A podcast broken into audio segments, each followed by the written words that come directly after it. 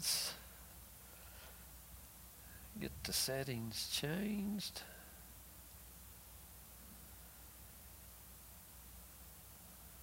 Okay, dokie.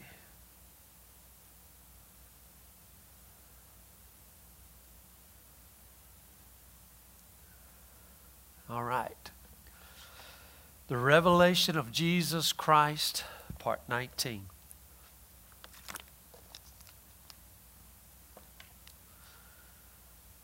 All right, Revelation chapter 1.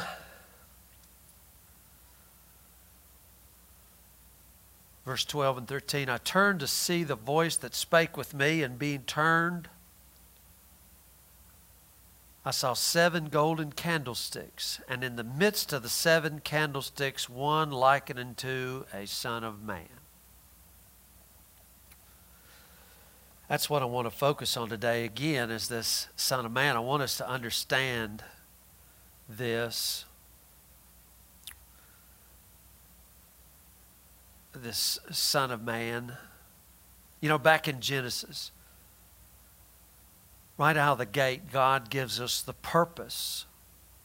And, oh, you know, let us make man in our image and after our likeness. And, and he made that man out of dust, out of dirt. He made him with flesh and blood and soul and spirit and body, with all the appetites and desires and weaknesses that we have, all the frailty, all the frailties and that man had the ability for twisting and warping and spoiling things. And when he created a man like that, you would think God made a mistake. I mean, you know, I go back and I look at Genesis out of the gate and I'm thinking, man, you made this man weak. He was capable of believing a lie. You let the devil in there. You let him be tempted. You put two trees. I don't understand all of this stuff. But yet, in, in the form that he made man, his image and his glory and dominion could be manifested. Now, think about that. In this man that he made, this weak man with all these appetites and uh, all of these things, that God's image and glory and dominion could be manifested. Now, this, this first man, Adam,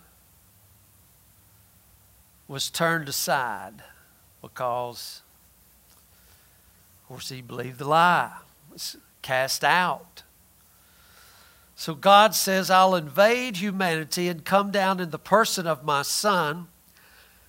And I want you to get, get all this and limit myself to a human physical body with all its appetites and all its passions and all its weaknesses and, and even capable of death. And in that, I'll demonstrate the character and the life and the love and the power of God on a human level.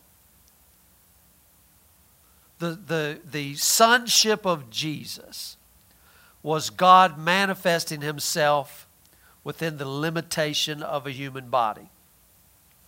I, sometimes I think when, you, you know, because especially nowadays, you hear so much stuff uh, especially the book of Revelation being fulfilled, book of Revelation being fulfilled.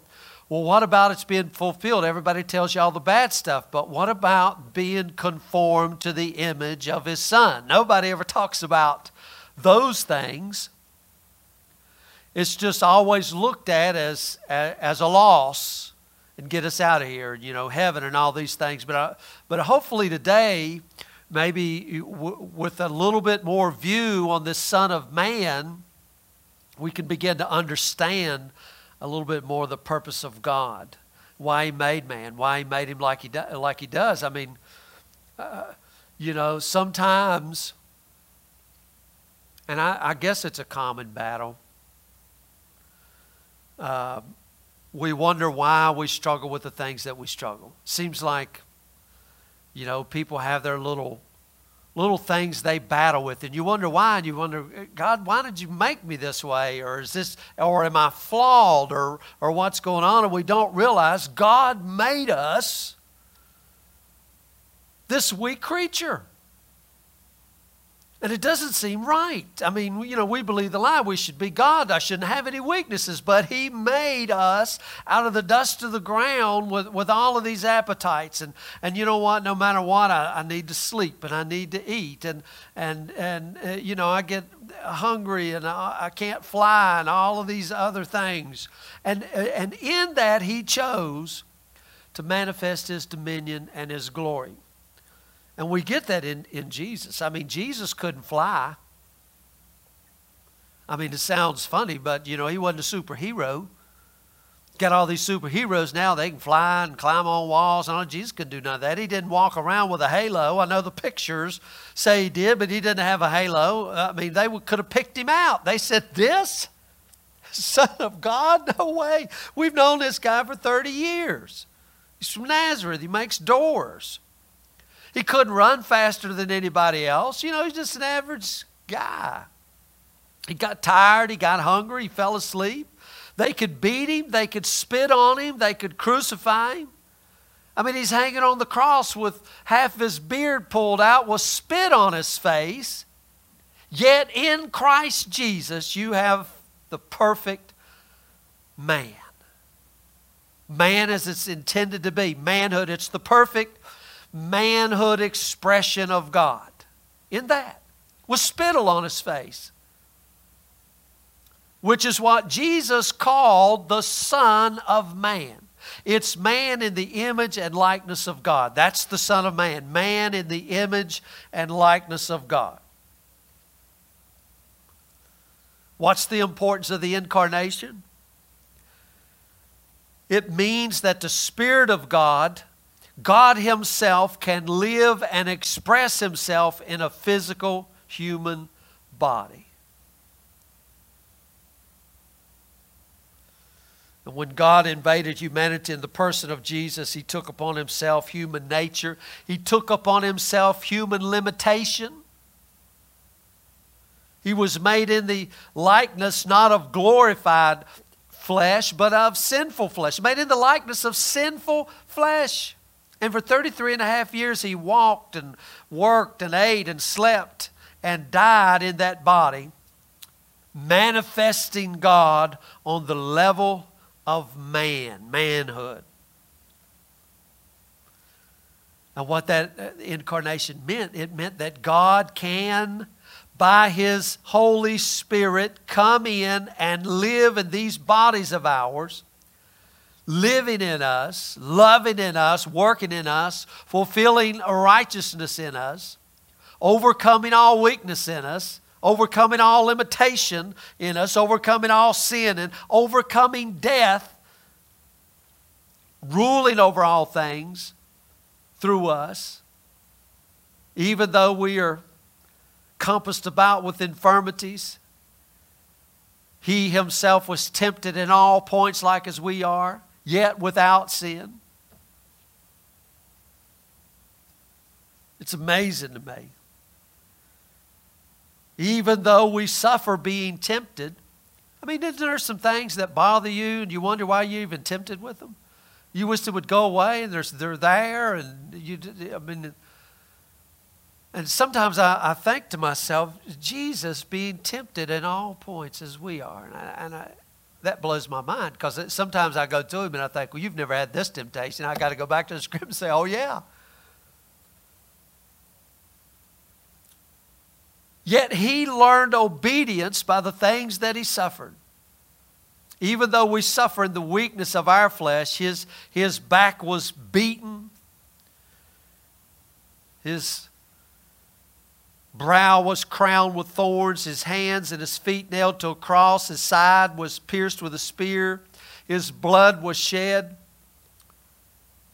Yet, dying on the cross, again with his beard pulled out, hanging naked on the cross, spittle on his face, crown of thorns on his head, beaten to a pulp, beaten beyond recognition mockers cheered him, get them gambling for his clothes down at the bottom.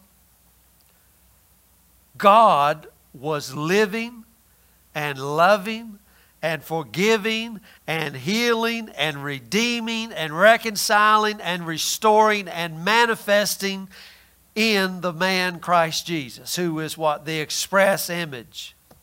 Right there. It's hard to believe because, you know, we've always been taught, or I was always taught, or kind of, I don't know if I was taught it or if I just assumed it, that God was so angry that he beat Jesus to a pulp so he wouldn't have to beat you to a pulp. But then there's a scripture God was where at at the time of the cross. God was in Christ, reconciling the world into himself. People say God was, was angry at Jesus, uh, sin had to be punished. But you know what? He freely gave himself into the hands of those men who crucified the Holy One of Israel.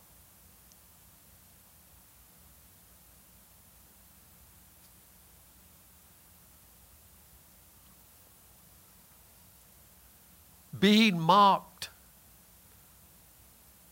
God is living in him. See, you know, some of the people that I grew up with, they think, well, you know, Jesus does, or the Holy Spirit visits every now and then. He, he has to clean you up and all that. I mean, here he is being mocked with spit on his face, and where was God? Living in him. You know, I love that scene in the movie The Shack when when he asked, Where was you? You even left your son. And she pulls up her sleeves and says, Oh, no, I never left. Never left. That just runs chills on me every time I see that. I even know I've watched the movie 50 times. I know the part's coming. It still gets me every time. Oh, no. When Jesus was asleep in a boat, where was God? He was in, he was, he was in Jesus. When he was thirsty on the cross, where was he? He was in Jesus. God living in him. God in Christ, reconciling the world to himself. Now, if you can get a hold of that, do you, do you see what all this means? I was talking to somebody the other day, and I said, This is the one thing we miss. We miss the, the and, and I don't know of a better word, I'm just going to say practical. We miss the practical application of the gospel. We, you know, church, you kind of have this mindset of, of, of, this whole atmosphere, this, of this thing, but I, I want what God was showing us through all of this, he, He's revealed to us that He's at home in human bodies. You know what that means? He's at home in human bodies. He's, I mean, he's at home in the image of God. The tabernacle of God is with men, not with angels. You would have think he would have made it somewhere else with angels. The tabernacle of God is with men, not with spirits, with man. I mean, the Word became flesh and dwelt among us. We beheld him, his glory is the only begotten He says in John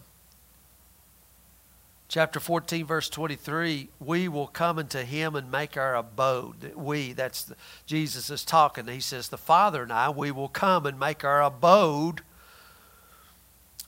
with, with you, with him, the, those who believe. Now, that word abode means to be at home, to be at rest. That means you're not a visitor. And I want you to just think about it. I mean, here in a few minutes, we're going to leave. And you know, I feel, I feel at home up here, but it's not home. You know what I mean? I mean, I feel home and a family and all, but it's not home. I mean, when I go home, and I'm going to kick my shoes off and you know what I mean? And, you know, we, uh, there's things going on. There's dishes to wash, and there's clothes to wash and fold, and thank grass to cut. And, and God is at home in us. That means He is at rest.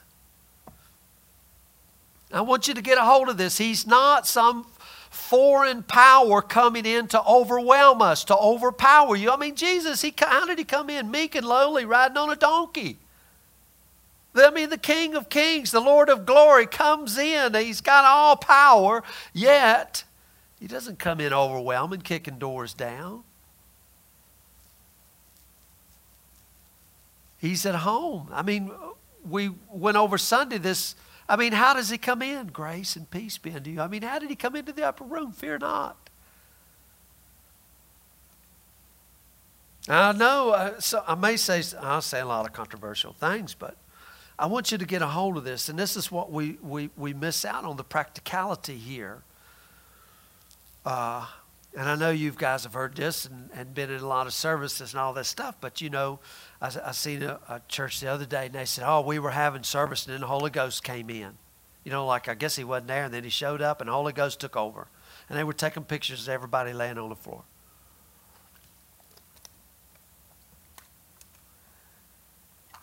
You know, I read about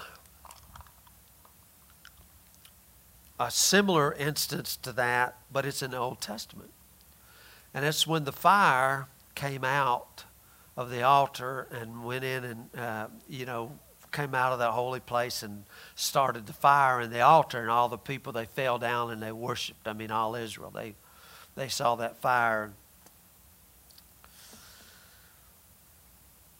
And, uh, and I'm going to tell you, listen to what I'm saying here. God is at home. Christ is at home living in you. You know, uh, a few weeks ago, we were oh, going over that book, Colossians. Remember how Paul ended that? Let the peace of God reign in you, rule in you.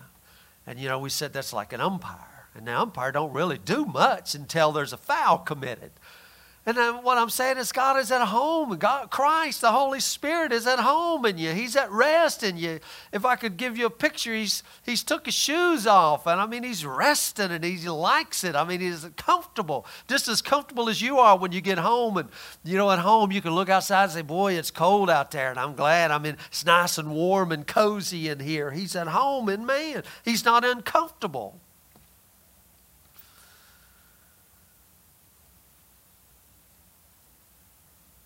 One of the fruit of the Spirit is temperance, self control. Now, I know a lot of these things that go on as part of the charismatic movement and all of that. And I will say this it did happen on the day of Pentecost. On the day of Pentecost is the day the church was born. And, and I want you to understand something. On that day of Pentecost, the Holy Spirit, it filled them, lit on them, uh, fire, tongues, all, of these things took place. That was at the birth of the church. That was a one time event. You're only born one time.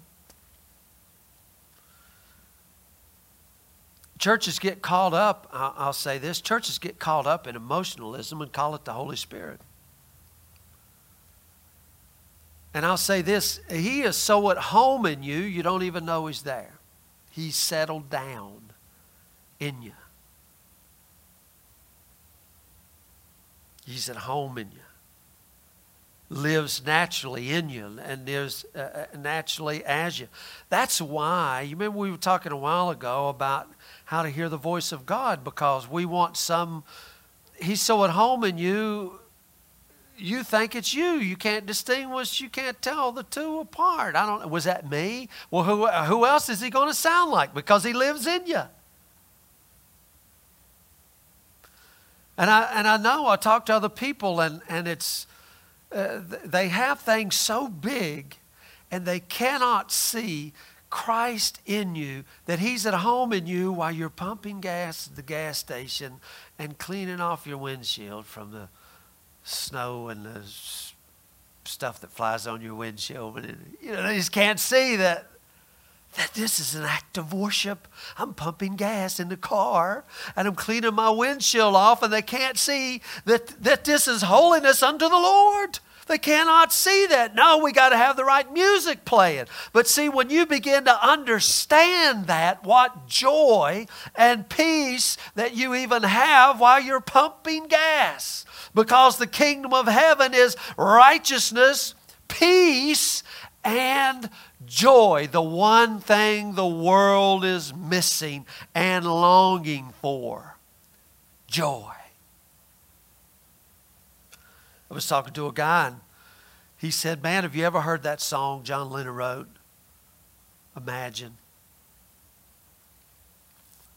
And I said, Yeah. He said, What do you think about that song? I said, Well, really, John Lennon was brilliant uh, musician, songwriter, and all that stuff. And He said, Man, I hate that song. It's an atheist song. It's an atheist, it's the anthem to the atheist. I said, Well, I hear the longing of John's heart. I mean, religion obviously didn't, um, didn't answer it for him. And here he is, he's a poet. And he puts his the longing of his hearts to words and to music, and he's and he's longing for something. I want to run to John. I know John is not with us, but I want to run to John and say, come and see a man.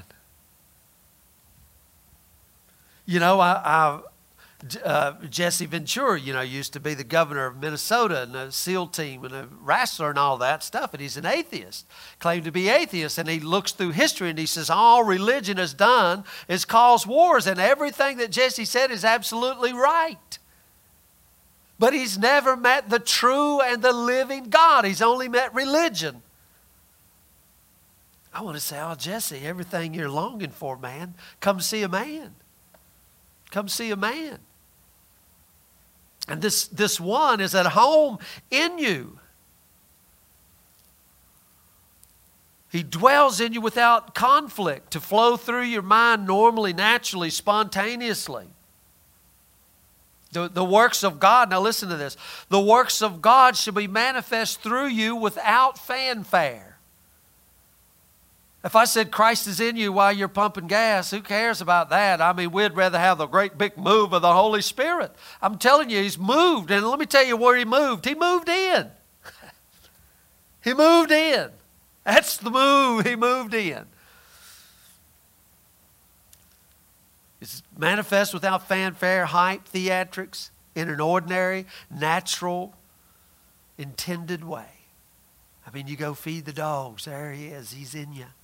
And now feeding the dog becomes an act of worship because Christ is in you. And what more glorious thing than have Christ in you while you're feeding one of his creatures?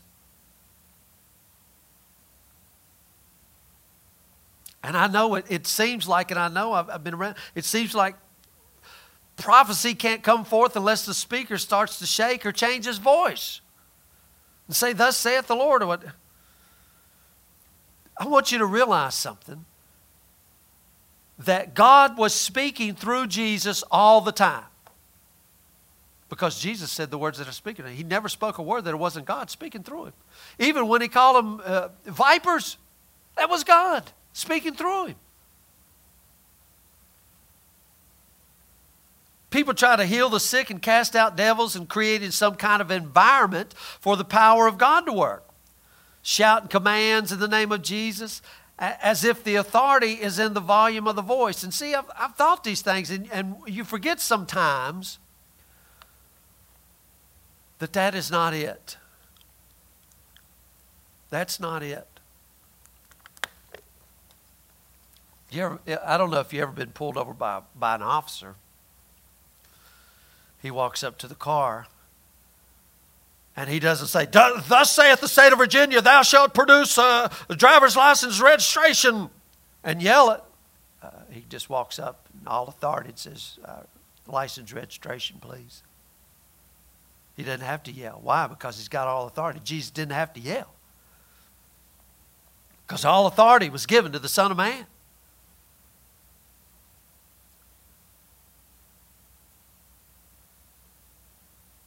I mean, because Jesus had authority, he could whisper to those demons, come out. And they had to come out. The spirits obeyed him. When God comes to dwell us, and, and we know that, that Christ is our life, it's not something foreign that has invaded us. It's the image and likeness of Him who dwells within us, finding expression through us normally, naturally as the tabernacle of his life and nature and power and mind and will and glory. Naturally. You know, he, he talks about out of your belly shall flow rivers of living water. And that sounds so spiritual. But I'm going to tell you what, anybody that's ever been around a river, they just naturally flow.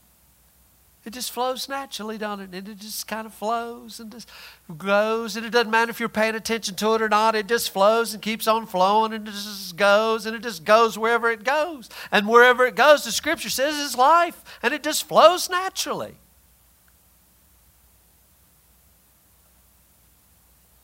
Paul, Paul, the apostle here, he didn't say, for me to be spiritual eh, and to get into the 144,000 as Christ. He said, for to me to live is Christ. For me to live is Christ. Living for Paul didn't mean those supernatural moments when he was seeing visions and hearing voices and falling out under the power and being caught up into the third heaven. It meant for Paul to walk from one town to another and making tents and meeting in homes.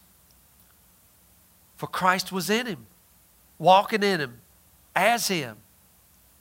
It was speaking to people the mind and, and the will of God, manifesting the love of God, demonstrating the power of God in normal expression of life. The, the image of God wasn't just seen in Christ on, on, on just on the Mount of Transfiguration. It was seen with him sitting down for supper with sinners. Speaking the wisdom and love of God while, while eating and drinking wine. They called him a wine bibber.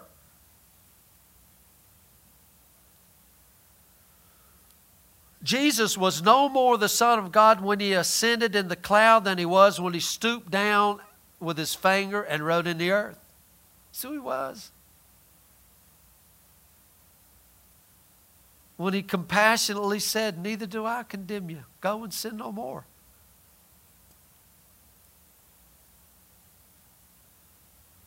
Sonship, using that word, will be most truly and fully fulfilled in us when God can feel at home in us. You know, I always go back to that scripture grieve not the Holy Spirit. I don't know people, oh, you sin. Uh,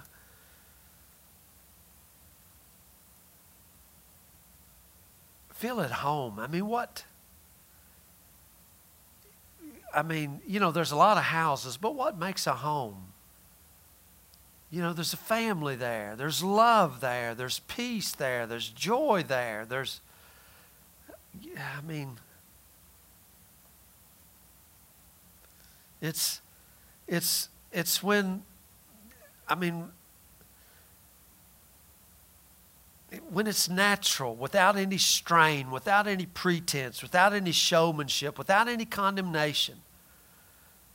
I mean, I love the fact I'd say the, the Lord and I had a long conversation this week. We, I mean, it was a, I had some things in my mind, and, and, and you know, it's, you, you just go talk to him. And I'm out working, and I'm just talking up a storm. And I guess if people were to ride by and see me, they would think, well, that guy is crazy. Who's he talking to?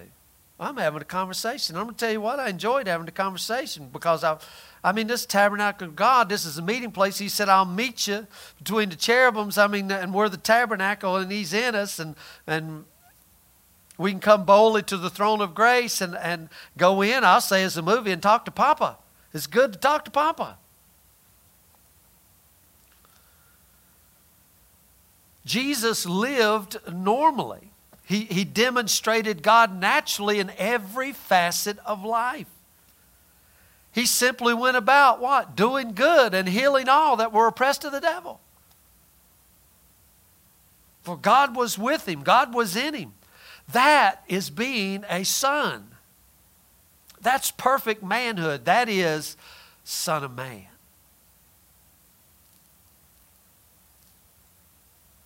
Now, it all goes back to the creation uh, of man. Let me go over here into John.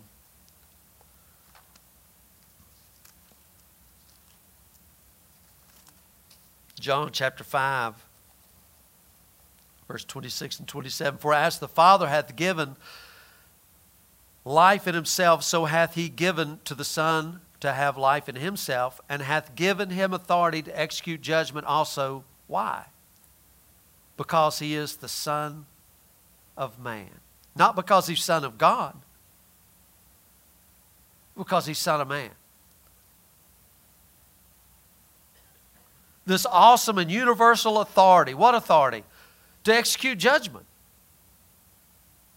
Is rooted in the fact that he's Son of Man. To execute judgment. Now, when you hear the word judgment, I, I want you to think I want you to think on these lines because uh, in our culture, judgment means punishment, it means condemnation. It, it, I mean, what does true love do? True love casts out fear. What, what is that fear? Fear has the expectation of, of punishment. And everybody today, the, everything is punishment. But the authority to execute judgment, I, I, I wish I could change our minds here a little bit. And when I hear judgment, I want, to, I want you to think, make things right. Whatever that is, make things right. Give you an example. This is uh, Jairus' daughter. Remember Jairus' daughter, she's dead. How did, how did Jesus execute judgment? What did he do to make things right? He raised her from the dead.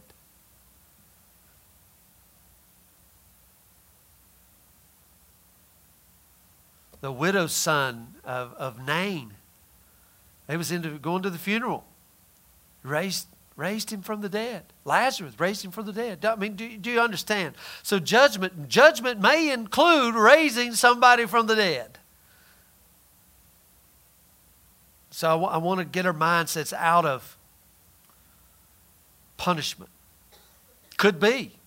Could be teaching a lesson. I, you know, I don't know, but it, Why was it necessary for Jesus to be the Son of Man to have authority on the earth? Well, again, all the way back in Genesis, and this is, you know, this is why we spent so much time in that challenge of prayer, because, you know, people say, well, is God sovereign? Absolutely, God is sovereign. But God has also limited himself. He limited himself in the person of Jesus Christ, is what I said, he didn't fly couldn't run faster. He, he limited himself. So God has limited himself, if I, if I could say it that way, uh, because he said that man should bear the image of God and have dominion over all things. And, and, and th- that's the first announcement of God's intention regarding man. I'm going to give man, let him have dominion.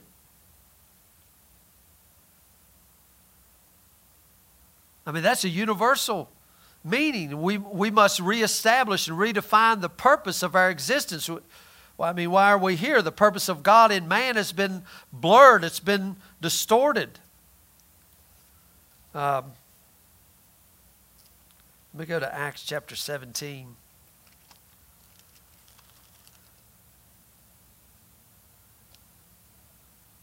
Verse 31 Because he hath appointed a day in the which he will judge the world in righteousness by that man whom he hath ordained, whereof he hath given assurance unto all men, that he raised him from the dead.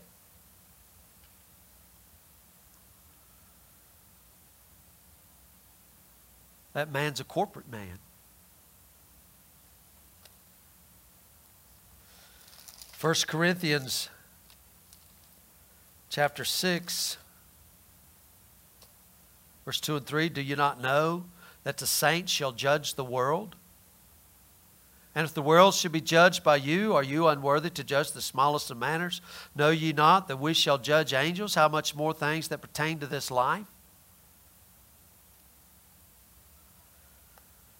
When I say God is raising up a man, uh, it's a many membered man. Body of Christ, the, the, the Christ of God through which to rule and deliver and to bless. God has a man to fix creation's problems. Son of Man has to execute judgment. I mean, do, do you understand? I mean, everywhere today, you know, it's counselors, it's this, it's, it's that, you know, calling. I mean, look at the problems I mean, I, I, just go back to, to Mary and Martha and, and Lazarus. I mean, they had a problem. I mean, we got a sickness here. I mean, we need some help. So they call on the man, the Son of Man, who has the authority to fix the problem, to right the wrong. The wrong was death. Death had came upon Lazarus. Jesus could right the wrong. Imagine you and me, a, a many membered man, righting the wrongs that have been established in the earth. It's all through the scriptures. It's all through the scriptures. I mean, judgment. I mean, what was Solomon? Solomon had this wisdom to do what? I mean, he knew the difference so that he could judge Israel. That's what he prayed for wisdom for, wasn't it? No, what was to judge Israel? I mean, he was put to the test. I mean, the two women came up there with, with a dead child. Whose mother? I, argument, split the baby in half. What wisdom? I mean, he knew the real mother would say, Nah, let her have it. I mean, he says to Abraham a prophecy that in thy seed shall all nations be blessed.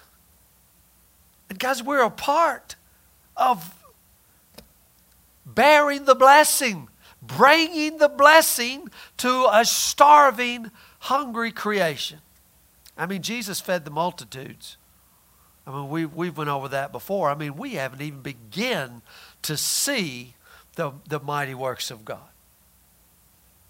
And, and you know, with the things that we were talking about earlier, I mean, what, what better ways, except in great devastation, can be manifest the mighty works of God?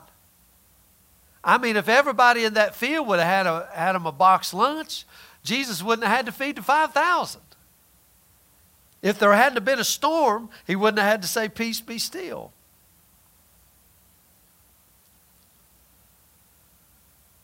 You see, when God injected himself into the history of this world to save and lift and redeem and restore it, he could not do it as God. He had to do it as man. That's what we were talking about, why prayer is so important. That's why God was manifest in the flesh, because anything that's done in a governmental way on this earth must be done through man. God set it up that way. That's why our prayer is so vital, important. Why we did that challenge of prayer. Let, let man have dominion. Now the earth I've given to the, to the children of men. That's God's own sovereign edict uh, and, and, and delegation of governmental authority. Man's rulership of the earth and the heavens is built into this Constitution which he framed for, our, for creation. For, for, for God and as God to do the job would be unconstitutional. Man is God's constitutional agent. That's why he said, Son of Man has authority to execute judgment. It's the way God set it up. To man has been given the stewardship of the earth and of the heavens. That's why there is now a perfected man reigning in the heavens. The man, Christ Jesus. Uh, you know, this, I don't know how it comes at you, but everything we've ever been taught about heaven and earth and all this and going to heaven. And it seems like we miss the whole point, the whole setup that God has set up from the, from the get go. Let man have dominion. This whole planet, this whole universe, let man, I'm giving man the authority to execute judgment. And now we have a perfect man, the man Christ Jesus, on the throne. God remains the owner, but man is the manager and the overseer, the, the judge, the ruler, the priest, the king. Jesus had to come in the form of a man in the likeness of flesh, being made in all things like unto his brethren, because nothing happens on or in this earth except through man. The captain of our salvation the high priest of our profession, the head uh, of, of the body of Christ, the firstborn Son of God, the King of kings, the Lord of lords, is the man Christ Jesus, not God Christ Jesus, the man Christ Jesus. He is the Son of man, not God the Son. You see the, the difference here? I'm telling you what, it still baffles people today because they, they, they can't comprehend this. Just like they couldn't comprehend that God would come, the Word would become flesh. They couldn't get it. They, they still can't get it today. God is over there. He's too holy. He, can, he could, no way He could make Himself at home in you. No way.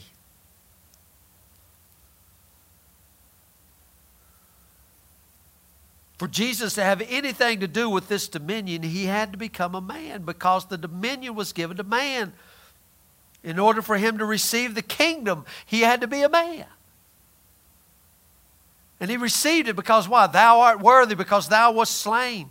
The, the man in God's image has a, has a divine and royal destiny to exercise authority and dominion in the world. And all that happens in the cosmos takes place under his direction.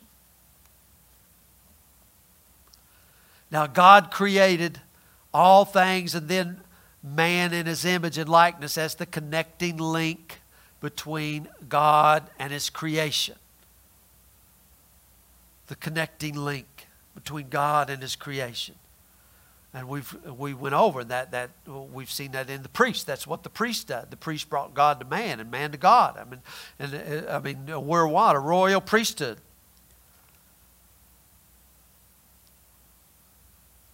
The, that the invisible God might be seen and known and touched by the visible creation. The, the, the face of God would be revealed for all creation to behold in the face of man.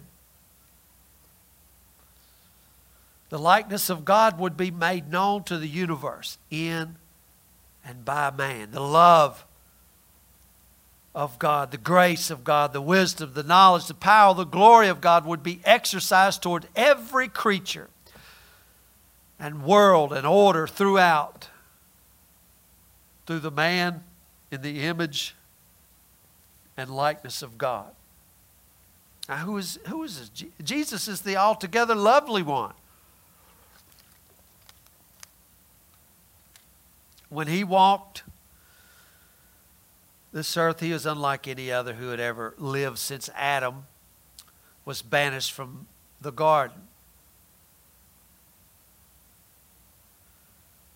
Jesus, I don't know if you just think about it. He never, he never withdrew a word. You know, sometimes we'll say things and we go apologize. Oh, I'm sorry, I didn't mean to say. He never did that.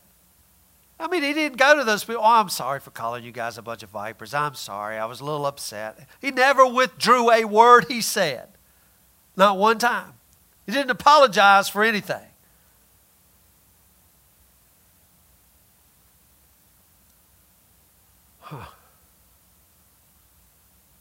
He never said a misstatement. Oh, that's, you know, that wasn't what I said. Oh, he never said a half truth. What he said was truth himself because he is the truth. He was incarnate truth. You know, Jesus never said, you know, guys, hey, man, I'm fixing to go up to Jerusalem. It's going to be really rough. Would y'all lay hands on me? I mean, do you ever just think about that stuff? He never did. And I know in our mindset we think, well, obviously not. I mean, he was God. No. He was man. Everything he did, he did as man. He never sought advice, not from other men. Moses and Solomon, they all had counselors, right? Jesus, how many counselors Jesus have? None. what he had, he received of his Father. Now, the scriptures, the Old Testament does say there's, there's wisdom. In the multitude of counselors, there's wisdom, right? And we think, well, that's a good idea. I'm going to tell you, in the Old Testament, it was a good idea. When, when we're as ignorant, when, when a person is ignorant as we are, with no earthly cure for our ignorance, then indeed we need a multitude of counselors. But guess what? The Holy Spirit has now been sent as the comforter and the, and the counselor. Even Him who is the Spirit of truth, who is leading us into all truth. You don't need a multitude of counselors, you have the one who is the counselor. Well, the Holy Spirit said this, but what's your advice? you know, He's the counselor. I mean, and, and guess what? He's at home in you. You have the counselor of, you have wisdom himself living in you. I don't need to make 14 phone calls and get 14 different people's advice. I need to go in my closet and talk to the Lord. Hey, in the Old Testament, there was wisdom in multitude of counselors, but now wisdom himself. Uh, I mean, Christ has made into us wisdom. You have the counselor. And you know what? It's no different for me than you and anybody else. Everybody wants to go and get a counselor and go, have church counseling. Go, I say go over there and pray and talk to him who is the counselor. You need to learn his voice. You need to talk to him.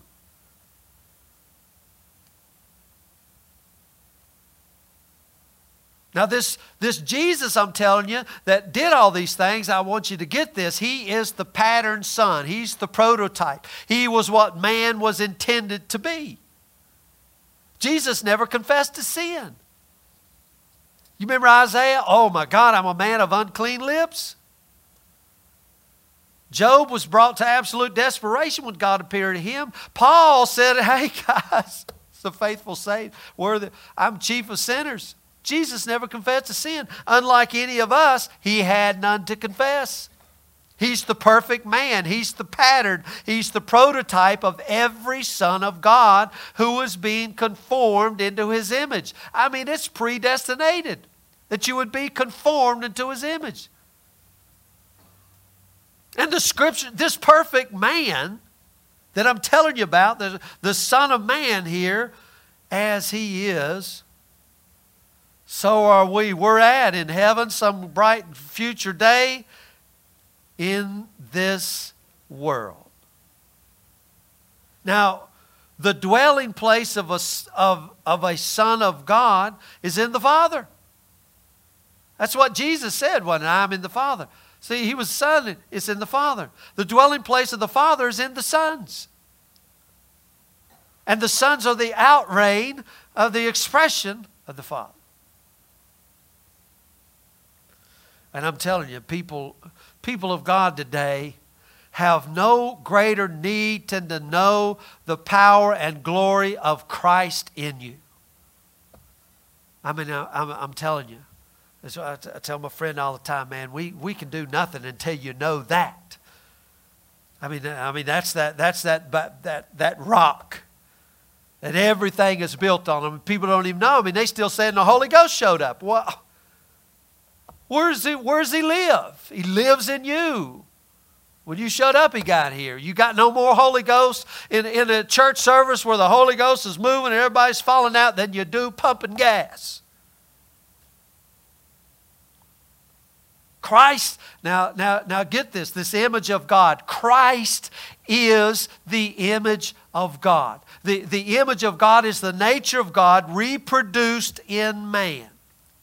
The nature, the image of God is the nature of God reproduced in man.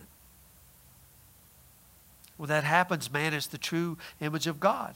And Jesus Christ is the image of God because he is the true man, man as he was meant to be. So Jesus is the image of God. So guess what? You have the image of God, the likeness of God living in you, reproducing himself Except a corn of wheat falling to the ground, it dies, but it, it brings forth much fruit. In this very book of, of Revelation here says Christ is the Alpha and the Omega, the beginning and the end, the first and the last. He's man as he was, man as he shall be. In Jesus Christ, you see man as he was in the beginning and as he ever shall be, world without end. And I thank God for that. I thank God for that because, I mean, there'll, there'll come a time when we won't have to go to funerals anymore. And I'll be glad for that. You know? I mean, I'll, I know some people say, hey, you know, all spiritual and all this other stuff, but you know, I like hugging my kids. If we're all spiritual and just ghosts floating around, what is it? No, I mean, this is real. They held on to Jesus when he raised from the dead. They grabbed his, see that a spirit hath not flesh and bone as you see me has.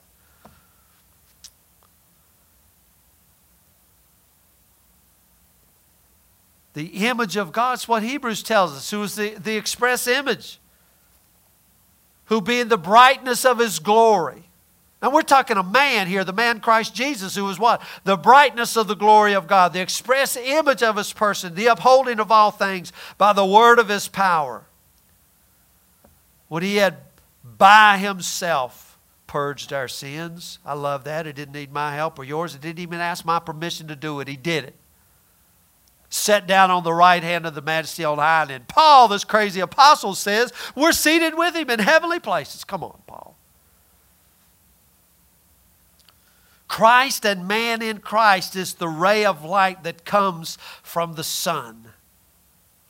Man, the extension of God, the eh, eh, man expressing God. I mean, we see the glory of God in the face of Jesus Christ, who is what? The Son, Son of Man.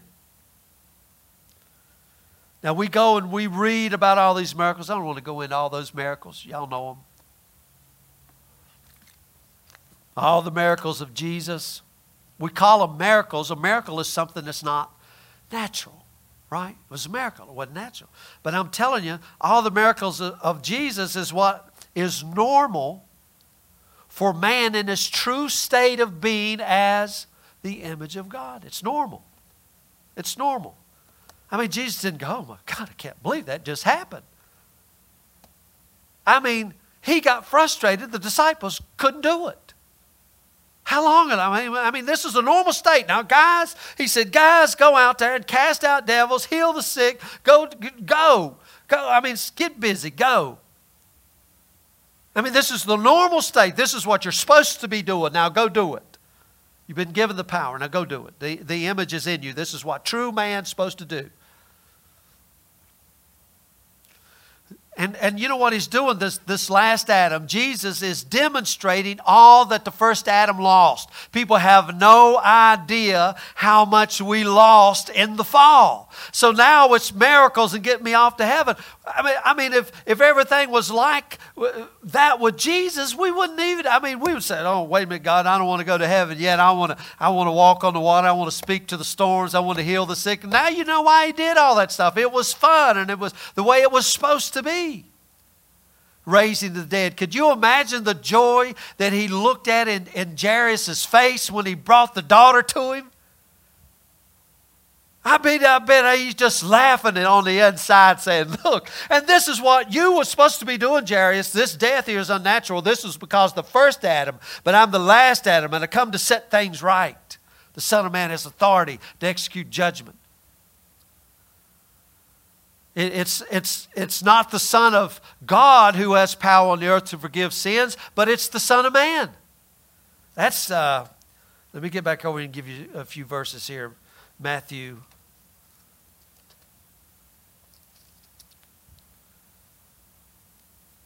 Chapter 9, verse 6, yeah. But you know that the Son of Man hath power on earth to forgive sins. Then he said unto the sick of the palsy, Arise, take up thy bed, and go into thy house. Son of Man could do that, right? And I'm telling you, this Son of Man that he sees in the candlesticks is the corporate Son of Man. I mean, I, I, hope we can get a hold of this and, and maybe go out and start acting like who we really are.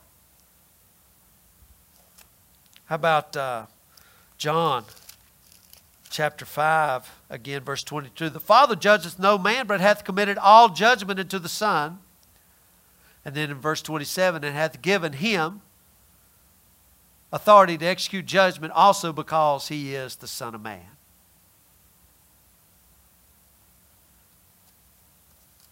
John 6 27, labor not for the meat which perisheth, perisheth, but for that meat which endureth unto everlasting life, which the Son of Man shall give unto you. Who? The Son of Man shall give unto you. For him hath God the Father sealed. Who's he sealed? Son of Man.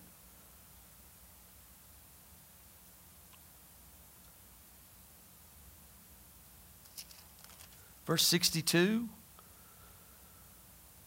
What? And if you shall see the Son of Man descend up where he was before. Who ascends? Son of Man. Who's glorified, Son of Man? Who gives uh, life to the world, Son of Man? Except you eat the flesh uh, of the Son of Man. Matthew 19 28, they'll see the Son of Man sitting on the throne of glory. All this was true of our Lord Jesus Christ. All of this is true of his body because it's not a head sitting up there, it's a head and a body. It's the man, Christ Jesus, a many membered. Paul told us many members make up the body of Christ.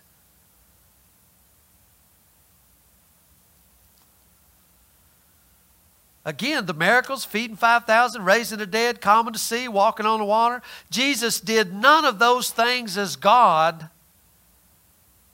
He did them as God in Christ was simply a true man. You remember the story, I won't go back into it. Jacob fleeing his brother He's got the stolen blessing, and he gets to Bethel and he goes to sleep and he has a dream and he sees a ladder into heaven and he sees angels ascending and descending. He calls the place Bethel, house of God. God is in this place, and I knew it not. I want to go tell the church God is in the place, and you don't even know it.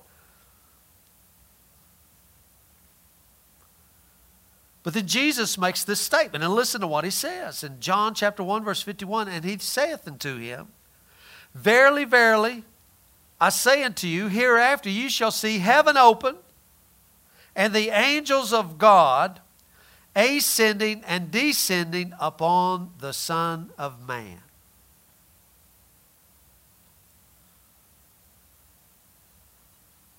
I mean, this ladder was a bridge between heaven and earth. And what's Jesus saying? the Son of Man. I mean, he didn't say on me. Verily, verily, I said to you, hereafter you saw ye heaven open, angels of God ascending descending upon me. He said, upon the Son of Man. Why wouldn't he say me? If you and I would have made that statement, we'd have said me. He didn't say me. He said the Son of Man. Who do men say that I, the Son of Man, am? Son of Man, who thou art the Christ. Oh, you got it, Peter. My Father has revealed this. We're in the book of Revelation unto you. Christ is the ladder between heaven and earth. He's the connecting link between earth and heaven, between man and God, between flesh and spirit, between humanity and divinity. The Son of Man is Jacob's ladder. Christ is within himself where earth and heaven meet. Now, listen to this nothing ascends to God, nothing comes from God, but in and through Him. What did He see? Angels ascending and descending. He's it. Nothing comes from God to earth except through the Son of Man. Nothing gets from earth to heaven except through Son of Man. Jesus himself said, I am the way, the truth, and the life. No man cometh unto the Father but by me. Do you, do you get this picture here, the Son of Man? It's in Christ that heaven and earth meet. And the meeting place is man. That's why he said the kingdom is within you. Heaven is open and the angels of God are ascending and descending upon the Son of Man. I mean, we found the gate of heaven. I can remember that dream I've told you about. I was looking. They said, We're looking for heaven. I said, I'll look. And I saw the gate. And, and you know, it was in a dream, but it was, I, I, I couldn't see it for many years. We have found the gate of heaven. They call them the pearly gates. And you know what are gates? Gates are one, is an access to go from one place to another. And Jesus is saying that access place to go from one to another is me. And now he's telling us we're a part of that. We found the gate of heaven, and it is Christ, the Son of Man. I'm going to close with these verses right here. I mean, this is what he says here. But ye are come unto Mount Zion and into the city of the living God. Remember we went over that term? The, the God that can't be avoided? I mean, because this is Hebrews. When they said the living God, they said, ah, yeah, all the mockers. Let me introduce you to the living God. You, you, we, we've come into to Mount Zion, into the city of the living God. He can't be avoided. He is invading every place. He's bringing heaven wherever he goes because the meeting point is Christ Jesus. The heavenly Jerusalem and into innumerable company of angels. We're going to get into these angels right here in just a little bit, not tonight, but these angels of the seven churches, what are they? Innumerable company of angels. I'm telling you, they're not babies in diapers flying around with wings and harps. And to the general assembly and church of the firstborn. Who's the firstborn? Jesus, he's the firstborn, first begotten of the dead. Which are written in heaven, and to God, the judge of all, and to the spirits of just men made perfect, made complete, and to Jesus, Son of Man, the mediator of the new covenant, and to the blood of sprinkling that speaketh better things than that of Abel. My goodness, we're, we found the gate of heaven, and it's open, and it's the man Christ Jesus and we are in him and he's in us. I could keep on going, but I better quit. So I'll say amen to that. We'll keep on going.